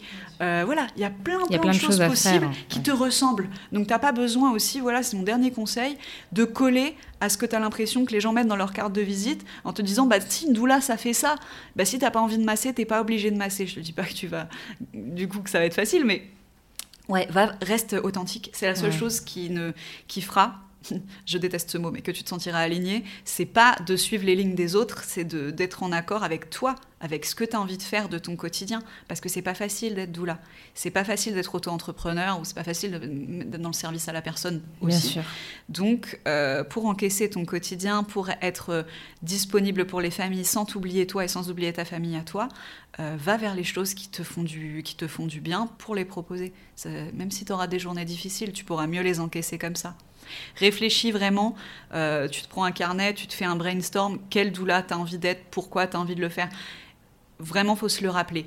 Parce que comme c'est un métier, bah justement, flou, pas reconnu et très peu payé, eh ben, il y a des moments de doute, tu en auras des milliers, et j'ai envie de dire, les seuls moments où tu douteras pas, c'est quand tu seras en train de bosser. C'est quand tu seras activement au sein d'une famille et que tu comprendras la valeur de, ta mmh. présence, de ton accompagnement, de ton écoute. Là, tu diras, waouh, je fais le plus beau taf du monde, et c'est vraiment je suis vraiment à ma place et c'est vraiment génial. Puis une semaine après, tu rentres chez toi, tu as deux annulations de rendez-vous et tu dis euh, qu'est-ce que je fais de ma vie Et en fait, ça sert à rien et tout le monde travaille sauf moi. C'est faux. Donc déjà, c'est faux. Il suffit de discuter avec les autres, tu verras.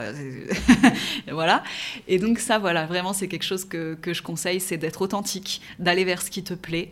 Et si tu hésites, entre guillemets, pour euh, te lancer dans une carrière de doula à tout plaquer avant, ne le fais pas si tu as moyen de passer à mi-temps, si tu as moyen de garder une source de revenus extérieure, fais-le. Il n'y a pas de honte. Euh, on n'est pas dans l'alchimiste de Paul Coelho. Il ne s'agit pas euh, d'embrasser sa vie, sa destinée, sa carrière. Sa euh, quête. sa quête personnelle, sa mission de vie pour le New Age.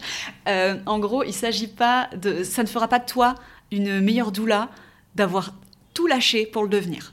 Ça, c'est vraiment... non. Non, non, non, non. Faut sortir ça de sa tête. Faut sortir ça de sa tête. Si ta réalité financière et matérielle, c'est que tu as besoin d'un autre taf, eh ben, euh, tu ne seras pas une doula au rabais. Je suis désolée de le dire. Ça, c'est vraiment, euh, vraiment, voilà, c'est un système de croyance, à mon avis, qu'il faut combattre parce que c'est ce qui fait que. Euh, ben, voilà, moi je rentrerai pas dans des considérations de savoir s'il y a de la place pour tout le monde ou pas, parce que ça m'intéresse pas.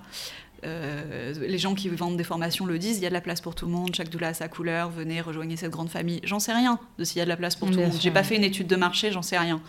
Euh, par contre, si tu veux qu'il y ait de la place pour toi, faut, faut que tu t'attendes à, galérer, faut que tu t'attendes à ce que ça marche pas, et pas juste parce que c'est pas pour toi, juste parce que c'est la vie en fait, et que démarrer une activité, c'est long, quelle qu'elle soit, c'est pénible, faut se faire connaître, faut se, faut se faire un réseau, et ben voilà, on a toutes euh, différentes voies d'accès au réseau, soit c'est de réseauter avec, avec ton école de doula, avec euh, faire des événements, t'associer à des à d'autres euh, acteurs de la périnatalité, soit c'est comme moi et faire le porte-à-porte des cabinets de sage-femme et aller bosser direct avec, euh, avec les équipes soignantes. Bah oui, tant qu'à faire. Mais bon, chacun son, son, moyen de démarrer. Mais de, mais de toute façon, c'est long, c'est pénible et on va te dire non et on va te dire non merci et on va te dire ça sert à rien. Et donc, vaut mieux. Ouais, mais c'est comme la vie, c'est- Bah, des la vie, en fait. inconvénients et des C'est pas une carrière magique. C'est Voilà. pas une carrière magique. C'est pas parce que tu as eu un enfant que tu sais quoi faire, que tu sais comment écouter, que tu sais recevoir ce qu'on va te dire et que tu sais disparaître. Et ça, ça s'apprend. Et donc euh, voilà. Et le chemin est long et c'est pas grave de régresser. C'est pas grave de douter. Douter, c'est sain. C'est valable pour tout. Si euh, en- même en formation, on te lâche une info que tu trouves bizarre, va vérifier. Va vérifier ou alors même si t'as pas le temps de la vérifier, bah, ne va pas toi la balancer à la tête des Mhm. gens euh, en étant convaincu. Recracher l'information. Si, voilà, si ça te ouais. parle pas, juste tu le mets de côté, t'as d'autres choses à dire. En fait, voilà, tout simplement. Bah écoute, merci beaucoup Juliette. Ben, C'était très intéressant. Euh. Euh, J'espère vraiment que ça va en éclairer plus d'un, plus d'une euh, sur le métier des doulas. Je te souhaite en tout cas une très bonne continuation en tant que doula et avec tout ce que tu fais sur les réseaux sociaux, avec les mythes crackers et, et cette posture scientifique que moi j'apprécie beaucoup. À très bientôt Juliette. À très bientôt, Sarah, merci beaucoup. J'espère que cet épisode vous aura plu. En attendant le prochain témoignage, je vous invite à me suivre et à me soutenir sur mon compte Instagram, mon postpartum tout attaché, pour rester au courant de mes dernières actualités. Prenez soin de vous et à très vite.